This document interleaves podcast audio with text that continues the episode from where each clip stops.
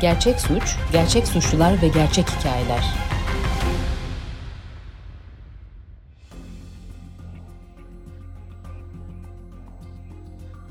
Merhaba, ben Timur Soykan. Kısa Dalga'da size gerçek suç hikayelerini anlatmaya devam ediyorum. İlk serimizde Ordu'nun Akkuş ilçesindeki dağlarda 4 ay boyunca cinayetler işleyen seri katil anlatmıştım. Bu iki bölümlük dizide size gazetecilik hayatında karşılaştığım en garip cinayeti anlatacağım. Öncelikle sizden çok önemli bir ricam var. Türkiye'nin kadınlar için bir cehennem olduğu hep aklınızda olsun. Bu ülkede kadınların kahvaltı hazır değil diye, pencereden dışarı baktı diye, kocasının pantolonu ütülenmemiş diye, namus diye, töre diye, boşanmak istedi diye katledildiğini aklınızdan çıkartmayın. Size anlatacağım kadın cinayeti çok ama çok istisnai bir olay. Elbette daha önce haber oldu. Ama çok şaşırtıcı bir şekilde yeterince gündem olmadı ve incelenmedi. Hatta unutuldu. Distopik bir karanlık içindeki bir ülkede yaşamasak belki aklımıza kazınırdı. Yaşananlar roman ya da film olsa yazar veya senaristin çok abarttığını söylerdik. Ama hayat böyledir işte. İnsanın hayal gücünün çok ötesindedir. Anlattıklarımı dinlediğinizde bundan şüpheniz kalmayacak. Başlıyoruz. Bağımsız, objektif, kaliteli haber. Kısa Dalga Medya. Cinayet günden başlıyorum anlatmaya. Tam 2 yıl önce 21 Nisan 2019 Pazar günü saat 15 sıralarında yani öğleden sonra 3 sıralarında. İstanbul'da Anadolu yakasında baharın sıcak bir meltemle estiği ama betonlar arasında fark edilmediği bir yerde alt katında iş yerleri olan 5 katlı apartmanın kapısından bir adam koşarak sokağa çıktı. Cep telefonu kulağındaydı. 112 acil serviste telefonu açan görevliye daha önce söylediklerini tekrarlıyordu. Eşim kalp krizi geçirdi, ne olur yetişin. Görevli adresi verin diye bağırıyordu artık. Bilmiyorum, bilmiyorum diye mırıldanan adam yoldan geçen bir kadını durdurmuş, ambulans lazım, ne olur adresi söyle demişti. Nihayet yaşlı kadın olay yerini tarif ediyordu. Pendik, Kavakpınar Mahallesi, Çağdaş Sokak. Ardından panik içindeki adamın gösterdiği apartmanın numarasını söyledi. 18 numara. Telefonu alan adam daire numarasını defalarca tekrarlamıştı. 15 dakika sonra mavi ışığı ve sireniyle ambulans sokağa girdiğinde insanlar yanı başlarındaki yaşam savaşını fark etti. Koşarak apartmana giren sağlık görevlileri 3. kata çıkıp 9 numaralı dairenin ziline bastıklarında dış kapıdaki kilitte anahtarın asılı olduğunu gördüler. O anahtarı çevirip içeri girdi acil durumların hayat kurtaran insanları. Seslendikleri evde onlara yanıt veren kimse yoktu. Sağlık ekibi saniyelerle yarıştıkları o anda ihbarı yapan birinin evde olmamasına şaşırmış olmalı. Küçük odadaki yatakta kadını gördüklerinde şaşkınlıklarının arttığına şüphe yok. Kalp krizi olarak bildirilmiş vakka böyle kanlı olmamalıydı. Beyaz bir pikeyle örtülmüş, uyku zerafetinde sırt üstü uzanmış kadının üzerindeki kan bir tabloya boca edilmiş kırmızı boya gibiydi. Bilinci kapalı, hareketsiz kadının göğsünden sızan kan beyaz örtüye çok fazla yayılmıştı. Deneyimliydi sağlık ekibi. Daha önce gördükleri cinayet mahallerinden farklıydı bu ev. Ne boğuşma izleri, ne kırılmış eşyalar, ne de silahlı ani saldırının dehşeti saçılmıştı ortalığa. Kurbanın direndiğine dair bir iz bile görememişlerdi. Ama bunları düşünmeye vakit yoktu. Yaralının nabzı zayıf atıyordu, halen hayattaydı yani. Ağır yaralı, çok kan kaybetmiş kadın bağlandığı sedyede odadan çıkarılırken yerde bir çift eldiven ve kurşunla ortasından delinmiş kanlı bir yastık vardı.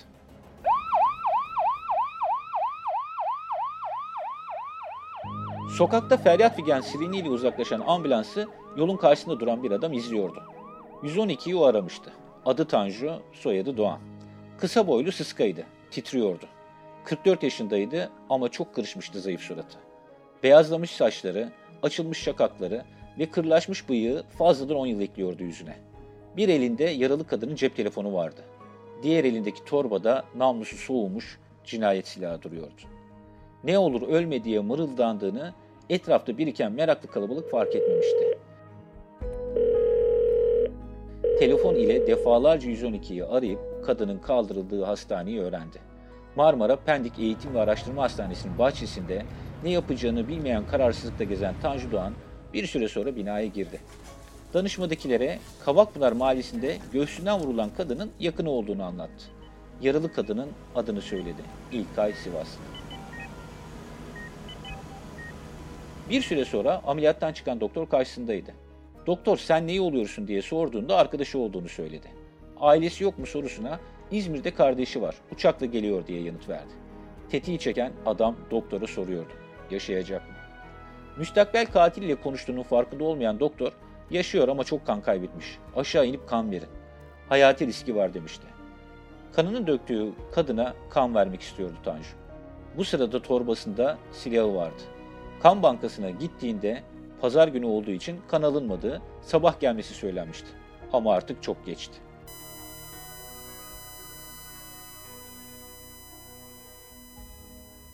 ...22 Nisan 2019'un ilk saatlerinde 02.14'te İlkay Sivaslı son nefesini verdi.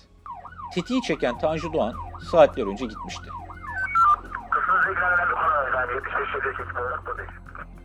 Onu hastanede arayan polis bulamamış, geriye çözülmesi gereken bir cinayet kalmıştı. Ertesi gün ajansların geçtiği ilk haberler polislerin muhabirlere fısıldadığı tahminlere dayanıyordu ve yanlıştı. İlkay Sivaslı'nın sevgilisi tarafından öldürüldüğü iddia ediliyordu. O sırada Posta Gazetesi'nde çalışıyordu. Sonu gelmeyen kadın cinayetlerine bir yenisi eklenmişti. Öfkeliydik. Üstelik bu kez kurban ilkokul öğretmeniydi. Gazeteye manşet yapmaya karar verdik. İlkay öğretmenin kocaman güldüğü fotoğrafı birinci sayfada büyük kullanacaktık. Kartal Atatürk İlköğretim Okulu'ndaki öğretmenler ve öğrencileri koridorda İlkay öğretmen için bir köşe oluşturmuştu. Siyah beyaz fotoğrafının çevresi kağıttan papatyalarla çevrelenmişti ve üzerine seni hiç unutmayacağız yazılmış, yanına sonsuzluk işareti konulmuştu. Panonun altında ise İlkay Sivaslı'nın 2016'da sosyal medya hesabından paylaştığı bir yazı vardı. Aslında hayata tutunamadığını, cinayetin arkasındaki gerçekleri de ortaya koyan dört cümlelik yazı şöyleydi. Ve şimdi perde kapanıyor. Ben bu materyalist dünyadan ayrılıyorum. Barışın, sevginin olduğu yeni ufuklara açılıyorum. Ve hayatta ne olursa olsun sana şükranlarımı sunuyorum. Haber ajansları minik öğrencilerin bu panoya baktığı fotoğrafları geçiyordu. Gazete hazırlarken olay hakkında gelen yeni bilgiler bizi dehşete düşürecekti. Tanju Doğan yakalanmıştı ve İlkay öğretmenin sevgilisi değildi. Bir kiralık katildi. Bu akıl almaz olayı yargılama sürecindeki gelişmeleri hep takip ettim. Cinayetle ilgili dava sona erdi. İfadeler, soruşturma tespitleri, iddianame ve delilleri inceledim. Artık size yaşananları en başından anlatabilirim.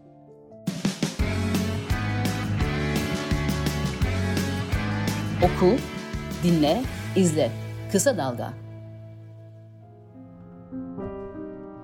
Önce İlkay Sivaslı'dan bahsetmeliyim. İzmir Bornova'da 6 Şubat 1978'de dünyaya gelmişti. Yani hayata gözlerini yumduğunda henüz 41 yaşındaydı. Çocukluğu İzmir'de geçti. Balıkesir Üniversitesi Necati Bey Eğitim Fakültesi Fizik Öğretmenliği bölümünden mezun olmuştu.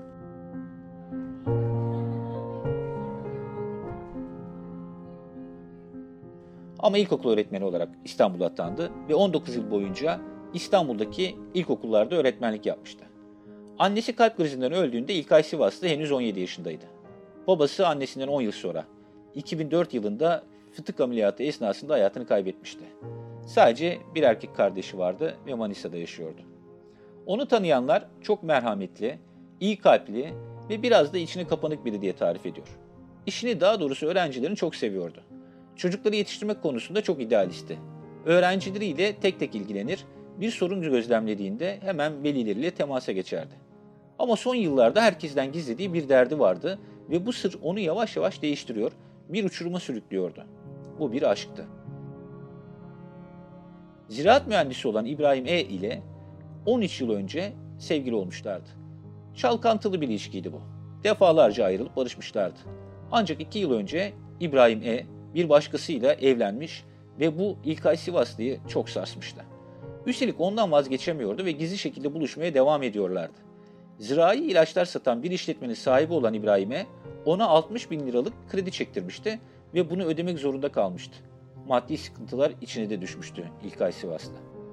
Son zamanlarında psikolojik sıkıntıları çok fazla artmıştı. Bunalımı daha da derinleşmişti. Her geçen gün kötüleşiyordu. İbrahim E'ye cinlerle yaşadığını, üç tane cini olduğunu söylemişti. Başka bir arkadaşı ise o günlerini şöyle anlatacaktı. Çok iyi bir insandı. Ama son günlerde sorunları vardı. Maddi açıdan da sorunları vardı. Fala çok inanıyordu. Biri dese ki şu hoca çok iyi, gidip ona sorunlarını anlatırdı. Ama intihara teşebbüs ettiğini bilmiyordu. İbrahim'e İlkay Sivaslı'nın 3 kez ilaç içerek intihar girişiminde bulunduğunu biliyordu. Yakın zamanda telefonla aramış ve Yalova'ya gidip bir ev tutacağım, doğal gazı açıp kendimi zehirleyeceğim demişti. İbrahim'e polisi arayacağını söyleyince vazgeçtiğini söylemişti. Felaket yaklaşıyor ve İlkay Sivaslı tedavi görmüyordu. Çevresinde onu tedaviye yönlendirecek kimse yoktu. Ve artık korkunç bir arayış içine girmişti.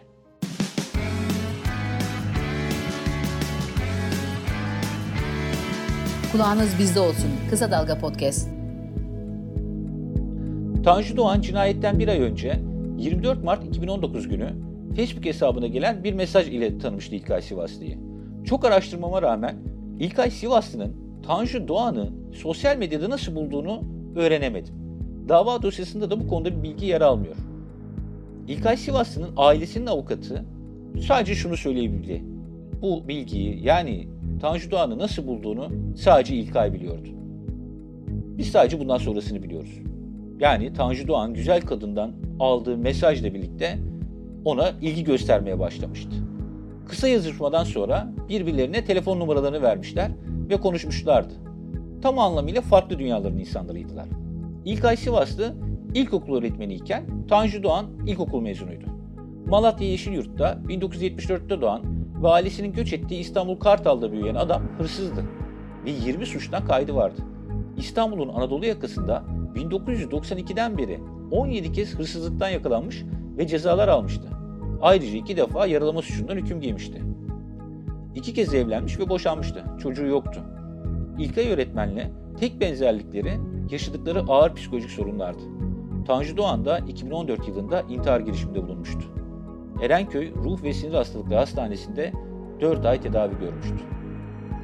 24 Mart 2019 günü İlkay Sivaslı ona ulaştığında suç doluluğu hayatının enkazında perişan bir haldeydi.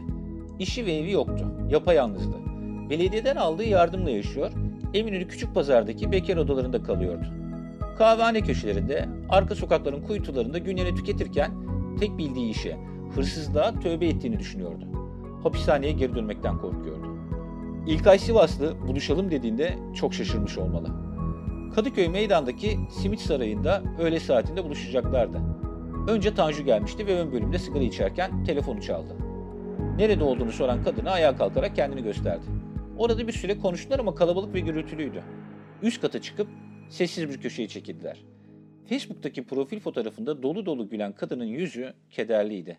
Tanju'ya onunla buluşmasının asıl amacını orada söyledi. Beni öldürecek birini arıyorum. Bu iş için sana para vereceğim. Adam çok şaşırmıştı. Bir süre tek kelime edemedi.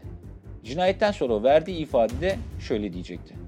Kadınlarla muhabbeti sevdiğim için arkadaşlık teklifini kabul ettim. Üst kata geçtiğimizde kendisini öldürtmek için birini aradığını, bu işi yaparsam bana para vereceğini söyledi. Çok şaşırdım. Onu vazgeçirmeye çalıştım, kabul etmedi. Elbette ağzı laf yapan, etkileyici konuşabilecek biri değildi. Kadına neden ölmek istediğini de sadece bir kez sormuş ve derin bir bunalım içinde olan İlkay artık yaşamak istemiyorum demişti. O gün Kadıköy'de vedalaşırken İlkay Sivaslı kiralık katiline 200 lira verdi ve yapıp yapamayacağını bir süre düşünmesini istedi. Onu ikna edebileceğini, cinayet işleyebilecek biri olduğunu tahmin etmiş olmalı.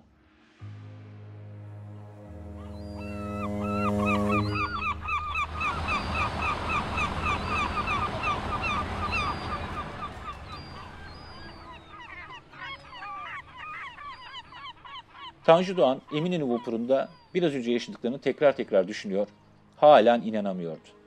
Acaba o gün kendisinin öldürülmesini isteyen kadının kiralık katil olmaya ne kadar yakındı düşünceleri? Bilmiyorum. Ama bu dava dosyasını incelemiş biri olarak şunu söyleyebilirim. Güzel kadından etkilenmişti ve onun gizemli karanlığına dair de duygular belirmişti içinde. Kendi suçlarıyla sürüklendiği bataklıkta kaybedecek hiçbir şeyinin kalmadığı bir yerdeydi zaten. Yakalandıktan sonra verdiği ifadelere göre hoşlandığı kadını ölümden vazgeçirebileceğini düşünmüştü. Cinayet teklifini kabul edecek ve onu oyalayarak hayatta tutacak, ikna etmeye çalışacaktı. Tamamen boşluğa düştüğü hayatında artık bir amacı, hatta para alabileceği bir çıkarı vardı. Sakın sadece 20 suçtan sabıkalı katilin ifadelerine inanıp sizi bunları anlatacak kadar saf ya da deneyimsiz bir muhabir olduğumu düşünmeyin. İlkay Sivaslı ve Tanju Doğan'ın yazılı ve sesli mesajları cep telefonlarında bulundu ve katilin ifadeleriyle tamamıyla örtüşüyorlardı. Yani katil Tanju Doğan'ın bütün savunmalarını doğrulayan mesajlardı bunlar. İlkay Sivas'tan ilk buluşmanın ertesi günü gelen WhatsApp mesajına tamam yapacağım buluşalım diye yanıt vermişti Tanju Doğan. Hiç şüphesiz ondan tekrar para almayı da ümit ediyordu. Kartal Meydanı'ndaki e, bir lokantada buluştular. İlkay Sivaslı kendisini öldürmesi için anlaştığı kiralık katiliyle yemek yiyordu. 8 bin lira parası olduğunu ve onu verebileceğini söylemişti. Sadece okul yakınında öldürme, öğrencilerim görmesin, başka şartım yok demişti. Tanju Doğan biraz sohbet ettikten sonra neden ölmek istediğini tekrar sordu. O zaman İbrahim'den bahsetti. Sürüklendiği bunalımı biraz anlatmıştı sadece. Kendini ifade etmekte bile beceriksiz adamın yaşama ikna edebilecek sözleri elbette yoktu. Beceriksizce birkaç söz söyleyebilmişti. Kadın hiddetle karşılık verdi. Yapamayacaksan söyle dedi. Kiralık katil hemen geri çekilip onu cinayeti işleyebileceğine ikna etme telaşına kapılmıştı. Tanju Doğan o gün anladı mı bilmiyorum. Ama karşısındaki çaresiz gördüğü kadın ondan çok daha zekiydi. Ve onu belki de kendisinden bile daha iyi tanıyordu. Kendi cinayetini ikna edebileceğini biliyordu.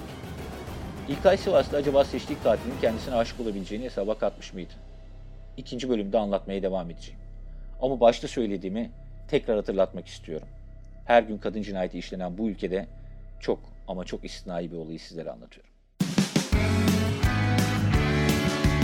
Bağımsız, objektif, kaliteli haber. Kısa Dalga Medya.